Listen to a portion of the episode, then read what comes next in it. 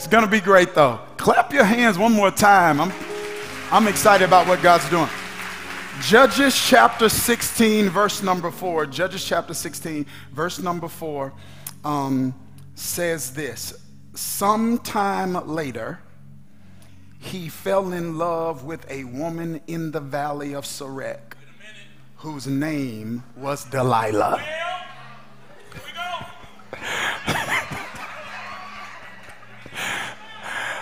All right. Hey, you, you see this imagery all over our building. You see something called H7. That's our core values. They're, they aren't random. There are seven character traits that we see embodied in the life of Jesus. We want them embodied in the life of our community. One of those character traits is hunger. That means we want an insatiable appetite for God's presence, so we're enthusiastic in worship, and an insatiable appetite for God's principles. It means we want truth because truth sets us free, and we appreciate, we respond to, we amen truth, even if it's a little ouch on it. It's the truth that sets us free. Come on, right? And we don't, and, and the purpose of a spiritual family isn't just to make us feel better. See, just because that's what people use church for doesn't mean that's what church is for. It, it, it is God's intention that church be more than just a place that makes us feel better about a life we hate. It's a place where we get the guidance that we need to actually create the life He intended for us to have. And so sometimes that requires us being a little open. So I want you to be open. I want you to be patient. And I, and I want us to appreciate and stand on the truth of God's word today. All right, so I'm going to read this scripture one more time. I don't know if it, Judges 16 4. Sometime later, he fell in love with a woman in the valley of Sorek whose name was Delilah. I want to talk from this subject in our time together today. Why he wants Delilah.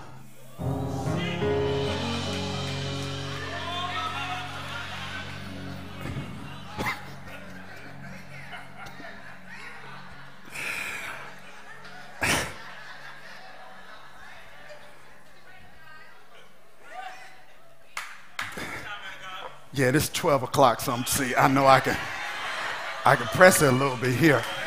Sisters, if you let me see how politically correct I, if you've ever wondered what in the world was he thinking when he was with her? Uh,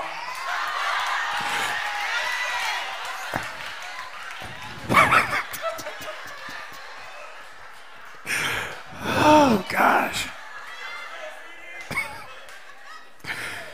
Y'all give me about another year. We're to be all right. It's to be a whole, y'all to get free in here. Why he wants Delilah.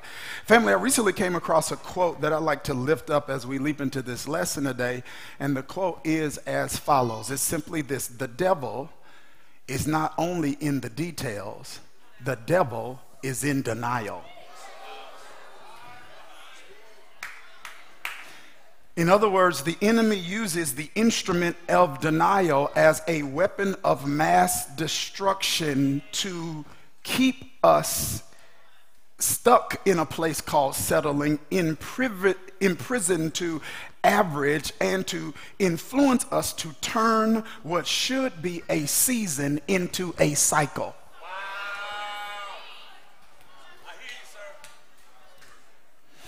Seasons are not necessarily cycles because seasons change with time. Cycles change with us. And the enemy knows that a, se- that a season can become a cycle and we can stay in a cycle as long as we are operating with denial because denial makes it impossible to change. Denial is dangerous, it is sight suppression. It is when a person chooses to live like they're blind when they have the ability to see. It is the deliberate act of closing our eyes to glaring truths that may hurt our feelings now, but will actually save our future later. It is an unwillingness to deal with something now that will deal with us later. It is a commitment to feeling good by doing nothing instead of becoming better by doing something. It is an act intended to foster protection, but ultimately becomes a self imposed prison. And many people are serving a life sentence of pain, problems, and plateauing because they are in an invisible prison called denial. And if we ever needed deliverance from anything, we need deliverance from denial. The enemy knows you cannot improve what you do not acknowledge. He knows you cannot improve what you do not admit. He knows you cannot fix what you're unable to face. So the prince of darkness wants to keep us in darkness regarding areas of our life that require some attention. And we need to get a revelation that God wants to give us a revolution not in our ability to see what's going on with everybody else, but He wants to give us the ability to see what's going on with me. Do you have insight? Insight. Do you have the ability to see in? Self correction limits God correction. Paul says if we would judge ourselves, there would be no need to be judged. So, in other words, God's like, there are some things I wouldn't have to correct if you did. But it's better for you to fix it than for me to fix it. Because when I fix it, I send a whale, and the whale has to swallow you up. And you have to stay in the belly of the whale three days. I, I need you to fix it. And am, am, I, am I talking to anybody that's in a season in your life where you're honest enough to admit, I'm tired of it requiring crisis for me to change?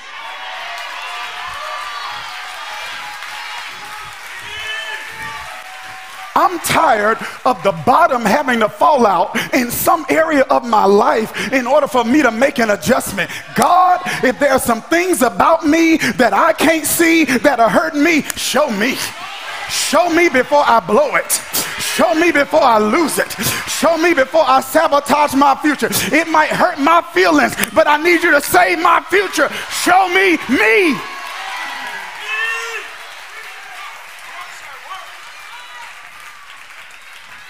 Denial is dangerous. It spares your feelings, but it sabotages your future.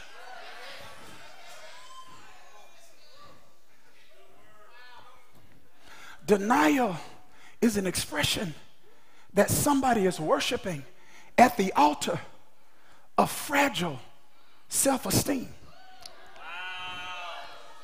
They are worshiping comfort.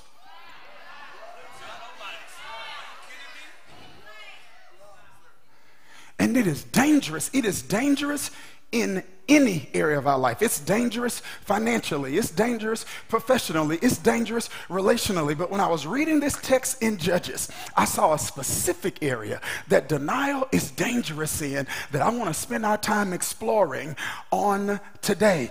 And that is this it's dangerous when we're in denial about our duality. This is the way I shared it at 10 o'clock. All of us have a twin. yeah.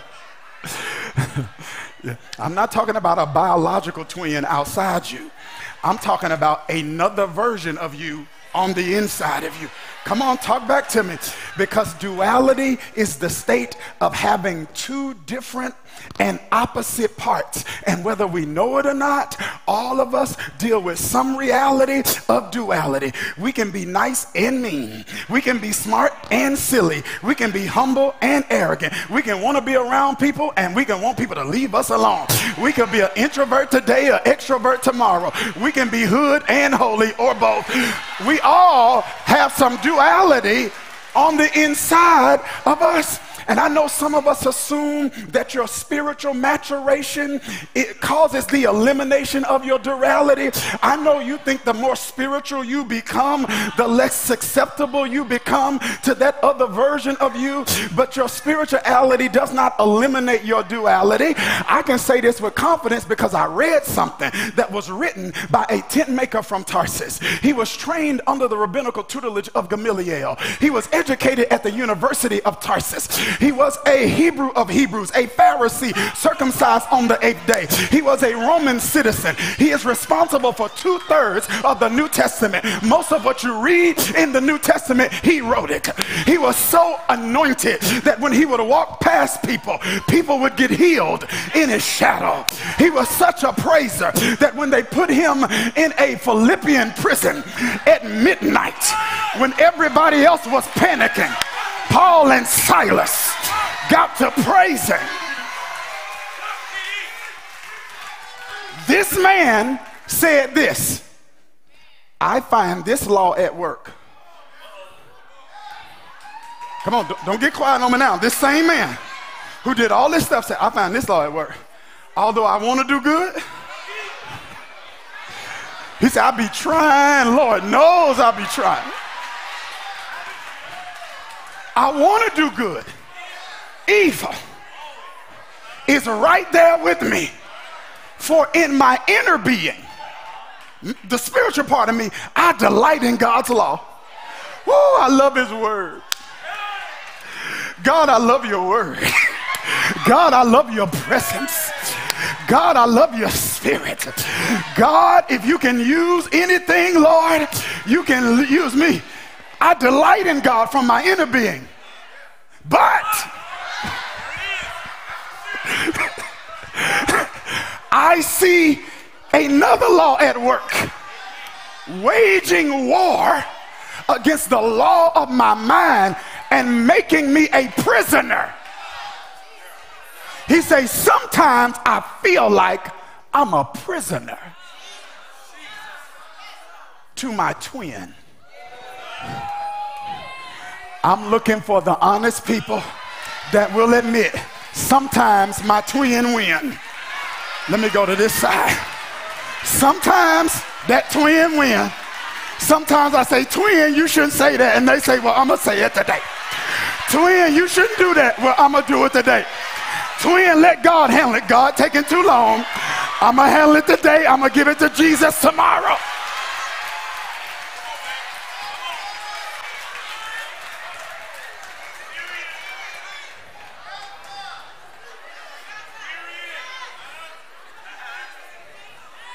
He says, What a wretched man that I am. He says, As anointed as I am, I'm confused about me. How all of this can be in the same person.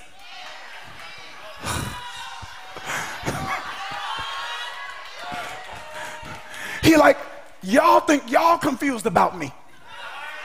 Nobody's more confused about me. That I am about me.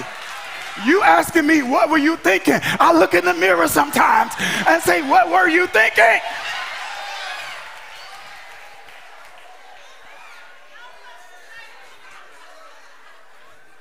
Who will rescue me from this body that is subject to death? But even though he deals with the reality of duality, he's a, he's a man that still reaches his destiny. He's a man that did not sabotage his spiritual success. He's a man that finished well.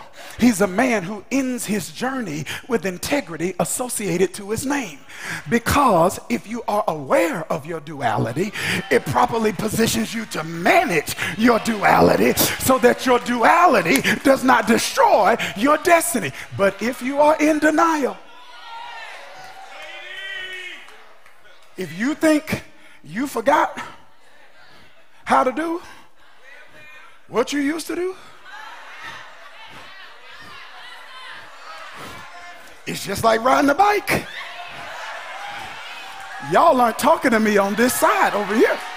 I said it's just you hadn't forgot how to say anything you used to say, how to do anything you used to do.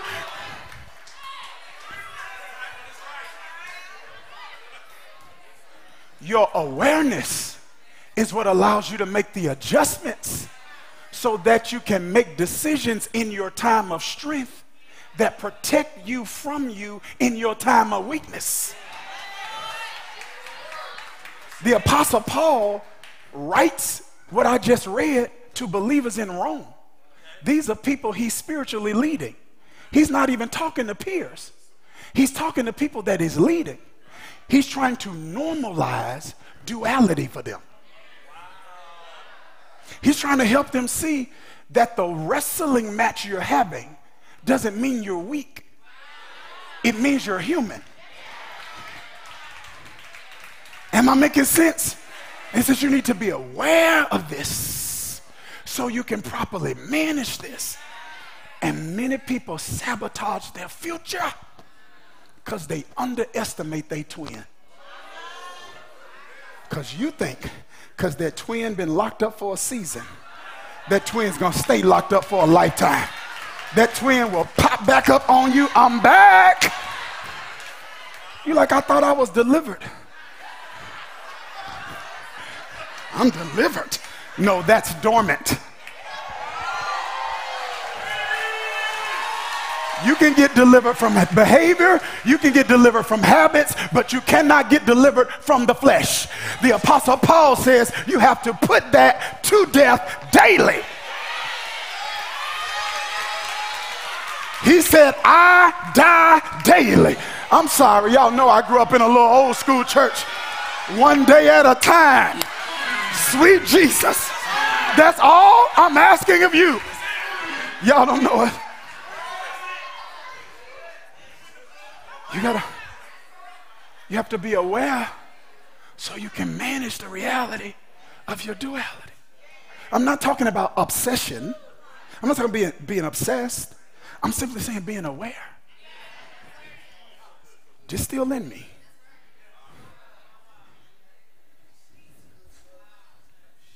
Now, this is important because duality, everybody breathe. You about to, we about to need it. this is important because duality not only impacts who we are, our duality also affects what we want.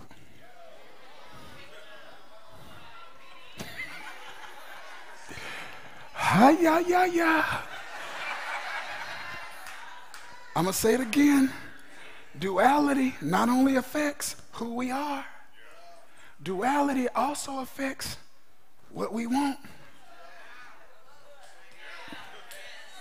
Because sometimes we be wanting. Lord have mercy.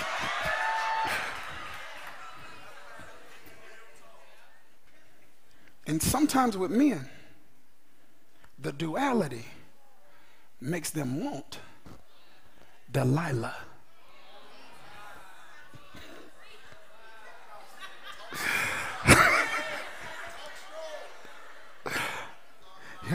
And I see an example of this in this text. This text exposes us to the life of an individual named Samson. And Samson was a powerful picture of the reality of duality because we read or we pick up on this story in Judges chapter 13, but his story actually doesn't begin with Samson. It actually begins with Israel. The Bible says that Israel is going, undergoing a season of correction that they think is circumstantial. Now, I don't have time to dig deep into this theologically, but there's something that you need to understand, and that is is the wrath of God was actually poured out in full on Calvary. Jesus absorbed the wrath of God. So, what you deal with now post Jesus is not wrath, it's love that comes in the form of chastisement.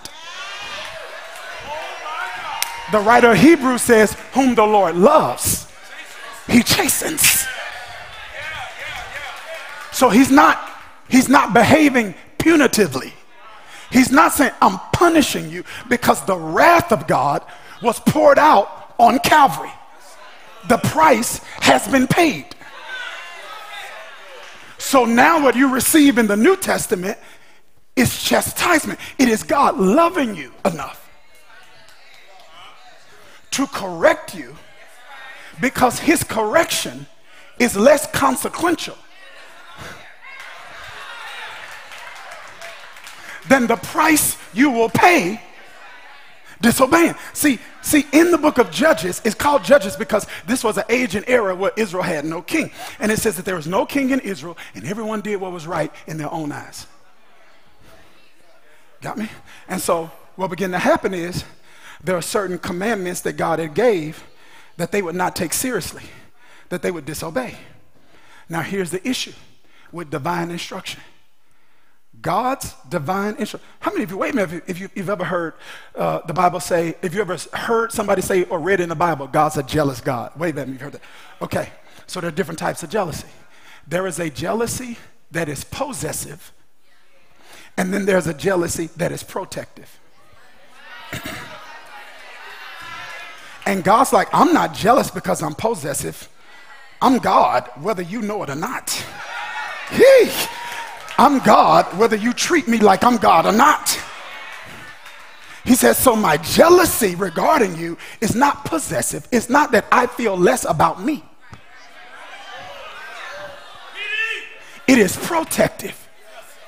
It's because, because I know that the instruction that I'm giving you regarding what you need to have allegiance to is what's best for you. My instruction is for your protection. And when you don't obey me, you make it harder for me to protect you.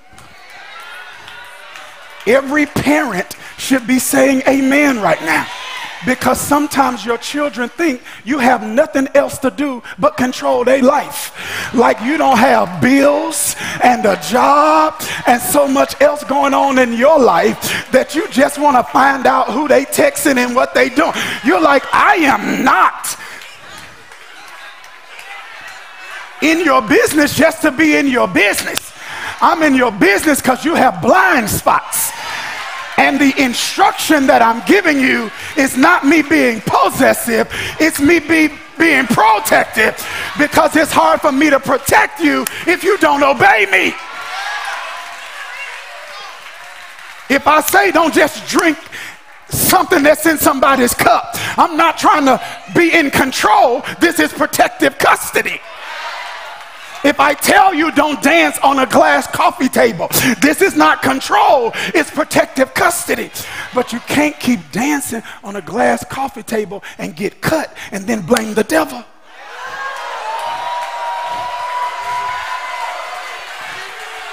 He's saying that's not the enemy, that's the inner me.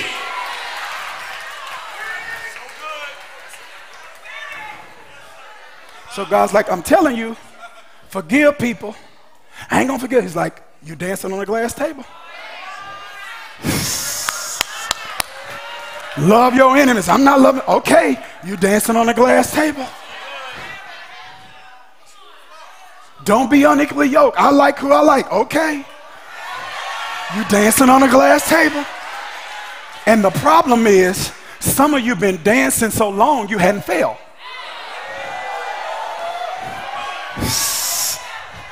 And we don't think falling is possible.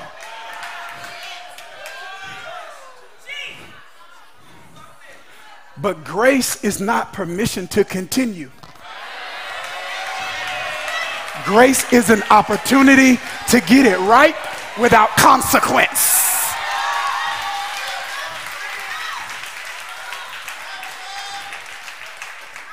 So Israel's in a season of judgment and they don't know it. They're being oppressed by this group called the Philistines. They're oppressed 40 years. 40 years. Now, I'm not, um, I'm not trying to tie these two things together, but there's a pattern I want you to see. Because there's a, there's a judge named Gideon in the book of Judges who led Israel out of Midianite oppression, and that was seven years. That's in like Judges 6, right? Now we're in Judges 13, and they've been dealing with the Philistines 40 years. Because God's like, so seven wasn't long enough for you.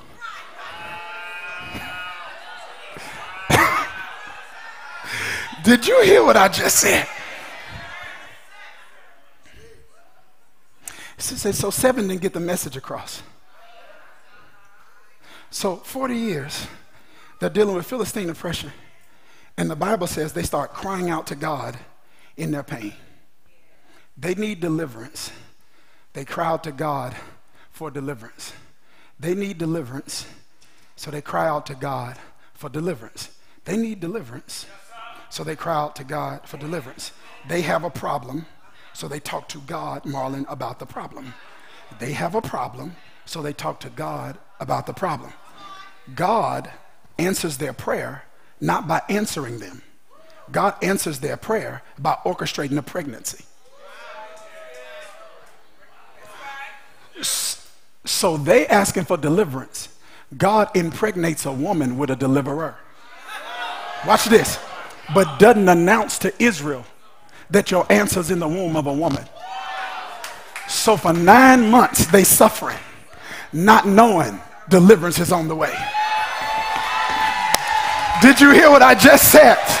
I say they have no idea. Watch this, because just because you talk to God about the problem doesn't mean God talks to you about the answer. Sometimes God's not talking to you about the problem because he's impregnating somebody with the answer. Are you hearing what I'm saying? And you just got to be willing to wait the nine months, and all of a sudden, without notice, your answer just shows up. I don't know who this is for, but this next thing that's about to hit your life is going to come without warning.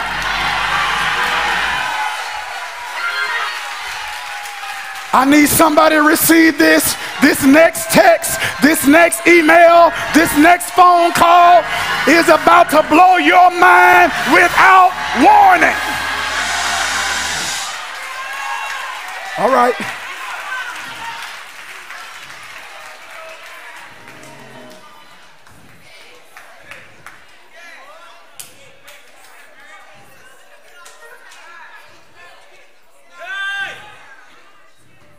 This is interesting. So this this man named Manoah has a wife who was barren, and the Lord says she's going to have a child. His name's going to be Samson, and he's going to have supernatural strength. But remember, his birth is an answer to the problem of the Philistines. So the strength that he has is based on the enemy he's assigned to. That's a problem because there's people in your life who want your strength, but they can't handle your enemies. Did you hear what I just said? Oh, you don't get this kind of strength without having to have fought some enemies in your past. Isn't it amazing how people will admire your strength but want no parts of your story? They like, oh my God, you're so strong. And you're like, I wish I didn't have to be this strong. There's a reason I'm this strong. I've been through something where I had to grow or die, and I choose to live. Satamando. I could have died. I could have gave up. I could have threw in the towel, but I made a decision. I will live and not die.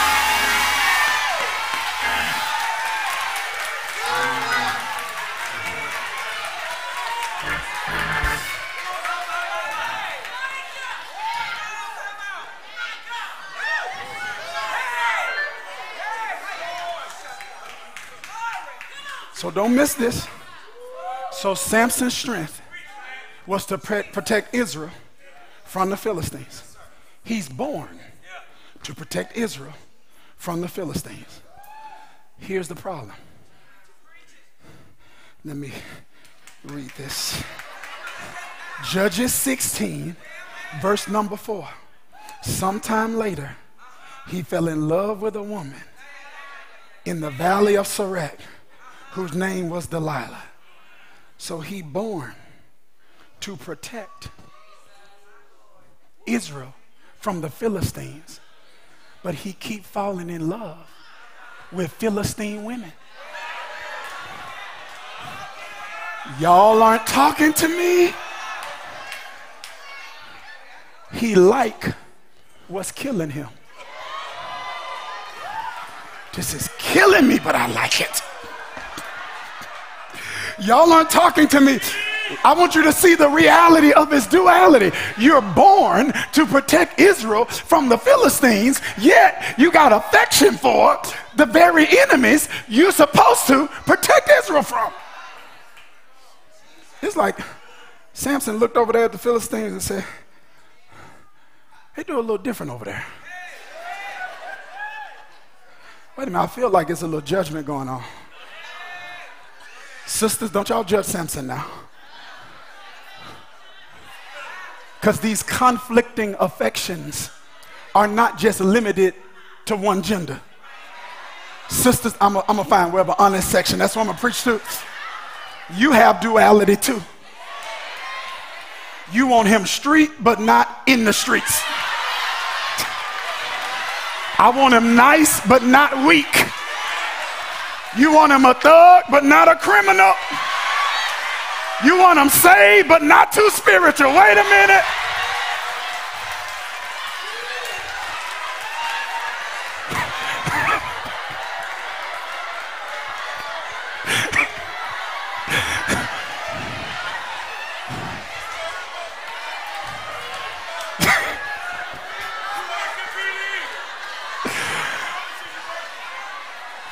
Need to be able to take him to the club and to church.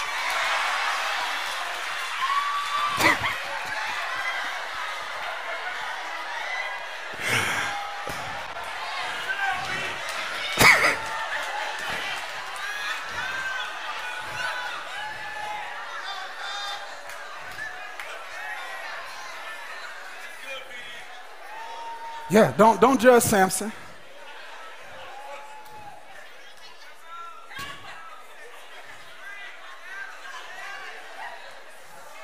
So he's got this, this affection for Philistine women. It's interesting, y'all, because he, it's interesting. He, he develops a particular liking to a woman named Delilah who ended up being his demise.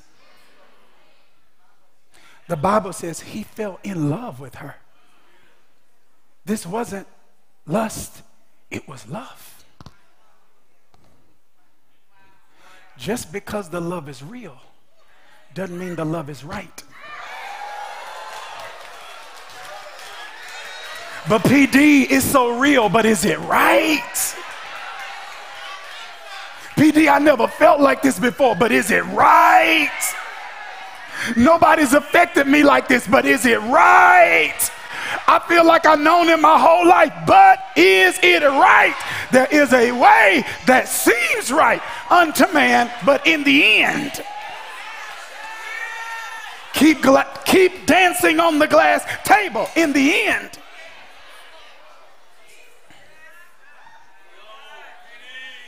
He loved her. I don't even have time. But nothing in the text says, nothing in the text says she loved him.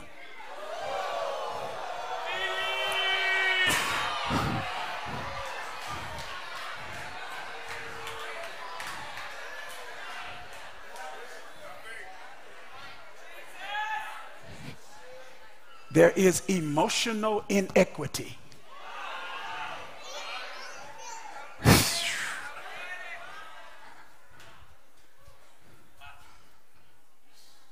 It's interesting. Because for me, I'm wondering, Samson, you telling riddles like you're, you're not just strong, you're wise. I don't understand. Why would Samson be interested in someone like that? To take it further, when you consider all that he went through before her, because she wasn't the first Philistine woman he had a relationship with. She the third. He was married to one.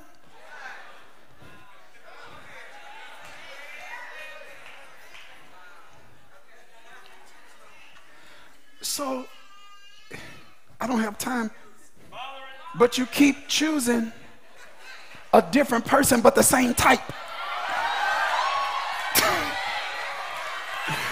they taller but they still a Philistine. They younger but they still a Philistine. They make more money but they're still a Philistine. Same type.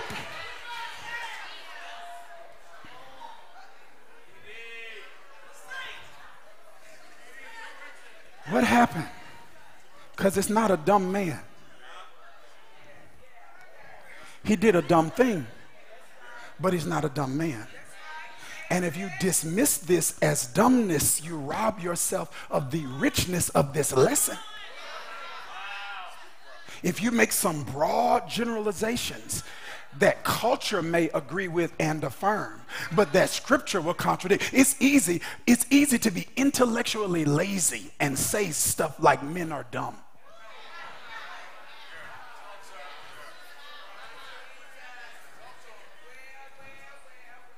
It, it, ta- it takes more work to lean in and to say, I'm not excusing what happened. It was wrong. But let me dig deeper and find the why. Because if I don't find the why, all we dealing with is the symptom of the sickness. So we've diagnosed symptoms, but not the sickness. We need to know why.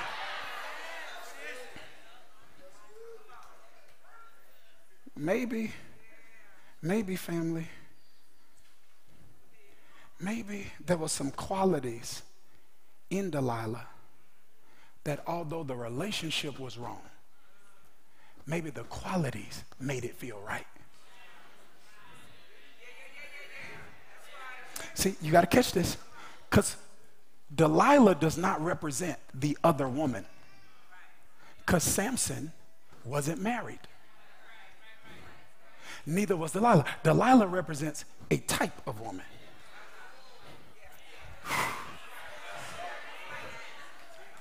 who has some qualities that meet needs that causes men to ignore the toxic traits that are going to sabotage destiny.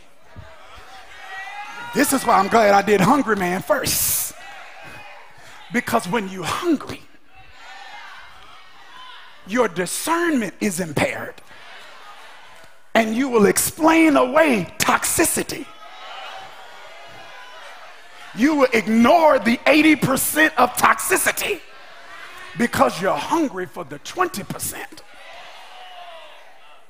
Maybe Delilah represents Samson getting a right need met in the wrong place.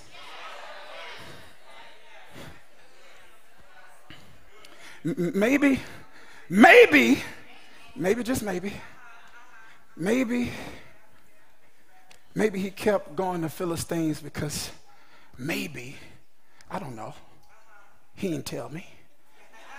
It's just, maybe the Proverbs 31 woman was hard to find.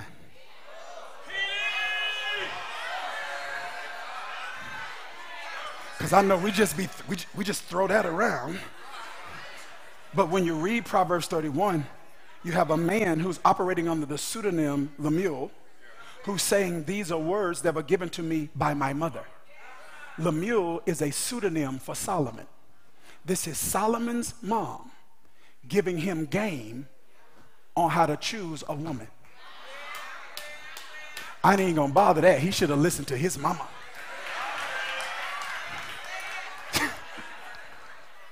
And I know there's conversation about fathers having conversations with daughters, about men. I love this. I love Proverbs 31 because it's a woman having a conversation, an honest conversation, an honest conversation, a honest conversation with her son about women. Just like a father knows men, a mother knows women. She say, "Sit down, son." And she, who can find Say, this is hard to find.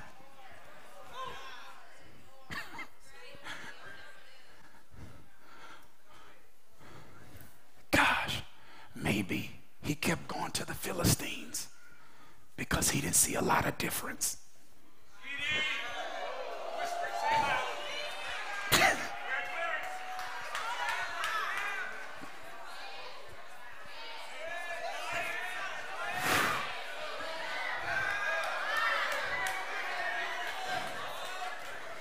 Maybe he was dealing with the same kind of condescension and combative, combativeness.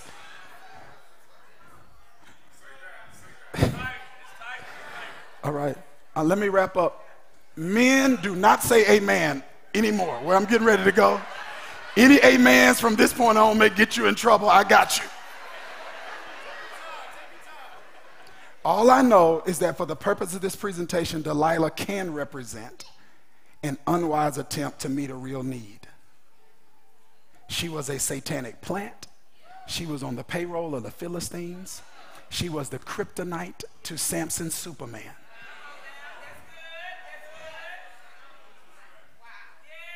But this man blew it all for Delilah. Why?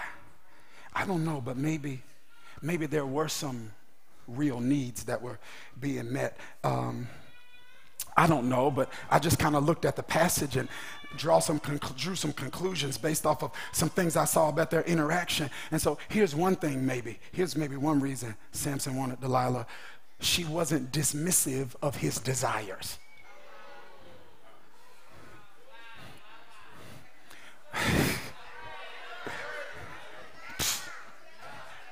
oh well. See, dismissiveness doesn't mean necessarily disrespect. I don't have to be disrespectful to be dismissive. Dismissiveness can happen when a person is weighing the weight of what's important to me on the scale of what's important to you. And if what's important to me doesn't weigh the same as what's important to you, then you don't prioritize it the same way. It's, it's if you don't think it's important, then it's not. Even if I've articulated it's important to me.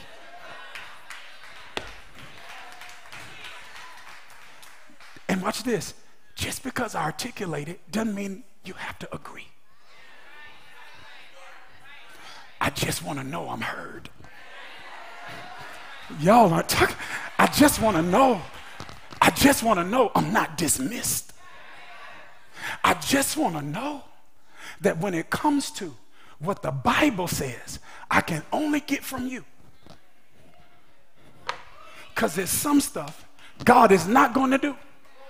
He gave Adam Eve because he says some of the stuff you need I'm not going to do.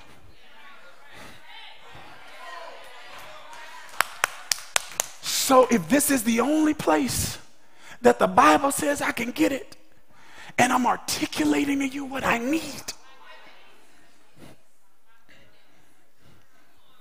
are you responding in a way that helps me to see that what I need matters to you?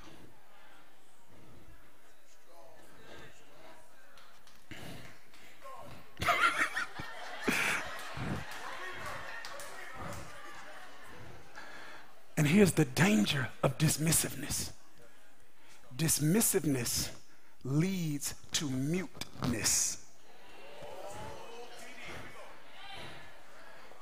And only Jesus can heal a mute man. By the time he gets mute, you can't fix it. Because the muteness is a reflection of the accumulation of dismissiveness. Because now his muteness becomes a way to manage his disappointment. Because if I keep talking about something you keep showing me you're going to do nothing about, it increases my frustration. And so, because I want to manage my frustration in a healthy way, I'm going to stop talking about this. Because I'd rather just deal with not having it than to continue to have conversations that remind me of how much I want it.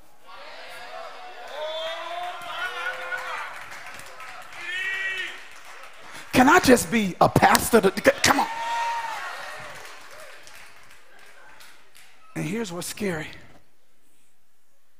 What you want, what we need, is men that are not mute. I know we talk a lot about men's presence, but the Bible shows us the importance of men's voices. See, even in the Garden of Eden, the problem wasn't that Adam wasn't present. The Bible says Eve ate the fruit and gave it to her husband that was with her. Like we tell the story like Adam's in one part of the garden, Eve's in another. Adam's right there. He's present but not vocal. He's not leading. Y'all aren't talking to me. All he had to do in that situation is lead. And we are not in the situation we're in, but he went mute.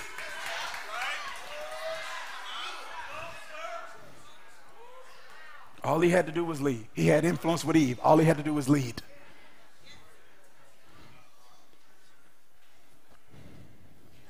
So it's not, it's not always dangerous when he's asking for it. It gets dangerous when he stops.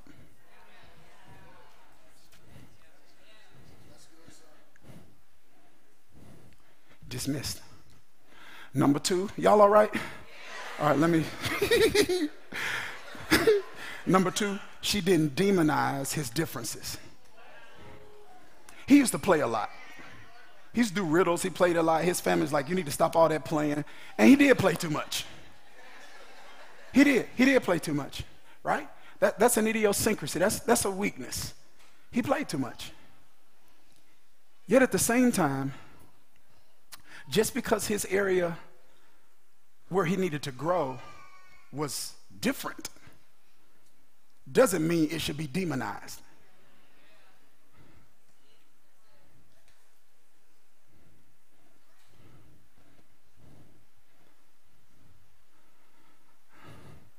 Help me, Holy Spirit,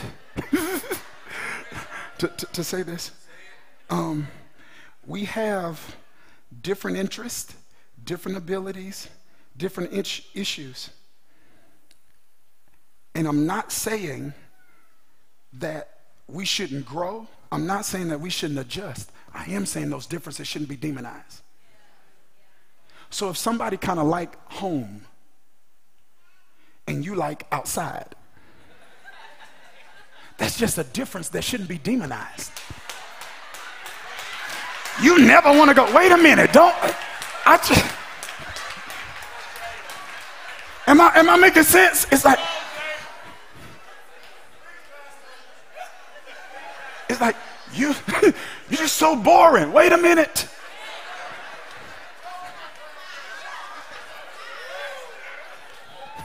Sometimes my wife and I like, let's say we go away or something like that. People ask, what did you do? It's like, nothing. You went all the way over there and did nothing. Yes. My life is scheduled enough. So I enjoy nothing. I had a blast doing nothing. I had the time of my life doing nothing. But it would be really hard for me if my spouse demonized that. Because even though she's my spouse, she don't sit in that seat. And until you sit in this seat, you don't know what that pressure like. and a person can, the grace of God will make something look easy that's not. Just because it looks easy doesn't mean it doesn't feel hard. But sometimes there, are, you know what I mean? There are differences. It could be the other way around. This person likes outside, this person likes inside. It's like, hey, find a happy medium without demonizing it. Does that make sense? My pastor told me one time, he was like, okay, now, Darius, uh, you're going to have to do something sometime. He said, you're going to have to do something sometime. And he said something that was so strong, I'll never forget. I'm done talking. He said, uh, if you don't, all your wife's recreational memories will be with somebody else and not you. I said, now, well, hold up a minute.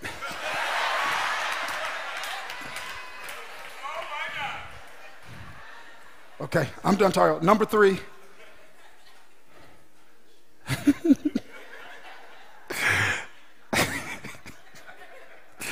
she didn't have a view of spirituality that diminished her sex- sensuality.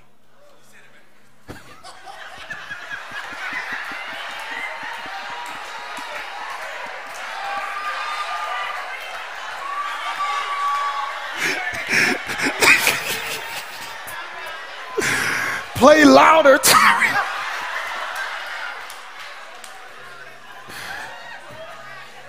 now, here's the problem. She's a Philistine, so she engages in idol worship. We got to acknowledge that, right? So we got to acknowledge that. Yet, at the same time, I think there is a presentation of Christianity that's been infused with something called Gnosticism, which is really because you got to remember Israel is under the Roman Empire during the time of Jesus' birth and ministry, right? So a lot of Greek philosophy influenced the theology of some followers of the way. And so this whole idea of Gnosticism led to asceticism and monasticism, this withdrawing from the world because anything that was material and physical was evil and inferior to that which was invisible. So it, le- it led to a, a false view of biblical sensuality. So there's shame associated with something that, in the right covenantal context,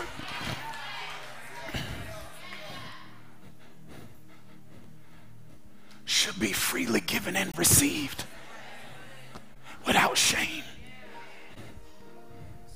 But there is this Gnosticism that's perpetuated itself in Christianity, and it's almost like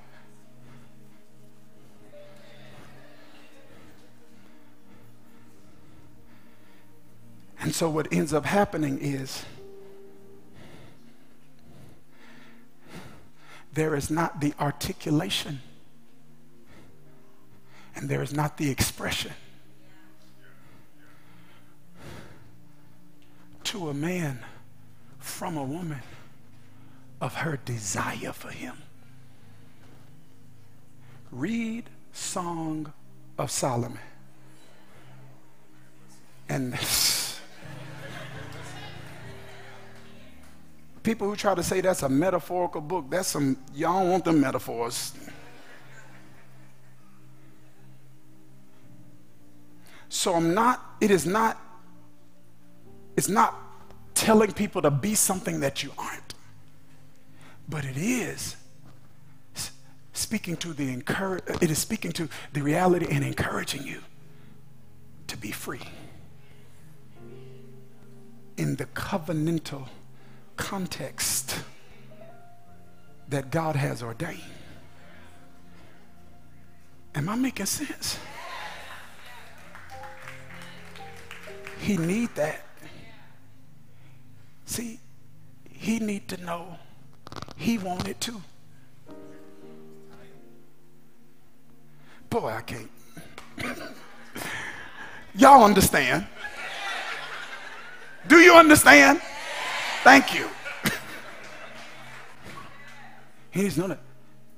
And not just, I'm not talking about physically, emotionally.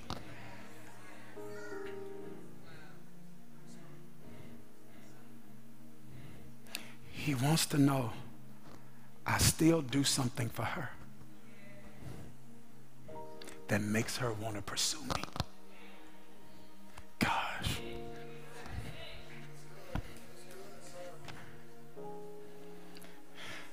Number four, she communicated with him without emasculating him. What exactly is emasculation? It refers to the act of undermining or diminishing a man's sense of masculinity through words, actions, or behavior that belittles him. Emasculation isn't disagreement. Emasculation doesn't mean you have to, a person has to diminish who they are, but there is a way to express a position without belittling the person. And here's the truth emasculation doesn't just happen with women and, and men. Emasculation can happen like men can be disrespected by men. The difference is when men are disrespected by men, we handle it different. Or we handle it immediately. Yeah, we're not walking around the house mad, can't say that. We handle it, we handle it right there. But we don't, we, we can't handle it that way in other circumstances. And it is not the intention of God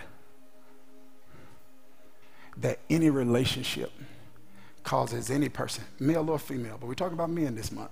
Sisters, you next month, men this month, where he's not treated as an image bearer of God. When this person became a woman's husband, they didn't stop being God's son. Listen to me. And is your relationship pushing him further into who he is? Like, is it concretizing who he is? Or is it causing him to call that into question?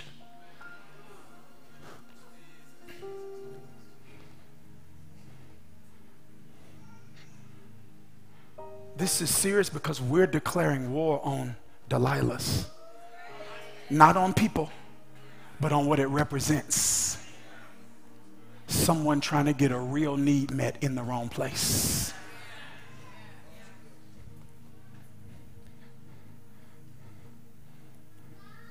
We're saying, as a spiritual family, we will not be a place that continues to perpetuate men living lives that are less than God's best for them.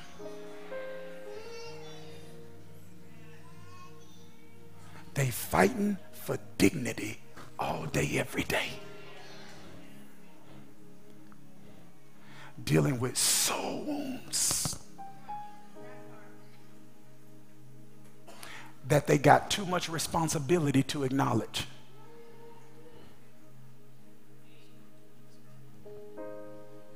Somebody hit me not too long ago about playing in this 40 and over basketball league. I said, I'm too busy to get hurt. Y'all missed it. They missed it. I'm too busy to get hurt. I got too much responsibility that I'm carrying to get hurt.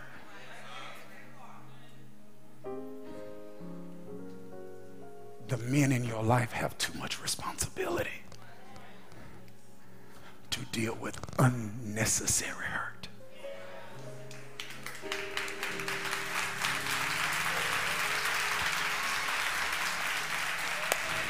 So today I want to pray for I want to pray for men. Because when we're hurt, our response is different. We may not cry, but it doesn't mean I'm not hurting.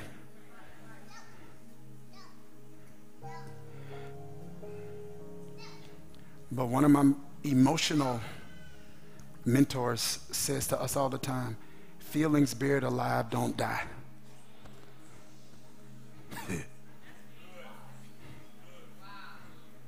that pain going to show up in one way or another. We do not want it to show up in dysfunction.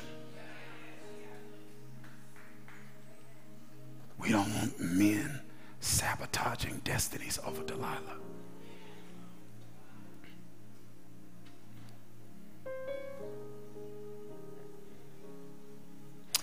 So, Father, I pray right now for each and every person in this room under the sound of my voice that needs you. the one who heals the brokenhearted. Father, would you, would you tend to the wounds of disappointment men are carrying? I pray that you would minister to self esteem that has been shaken. Wondering if they are wanted.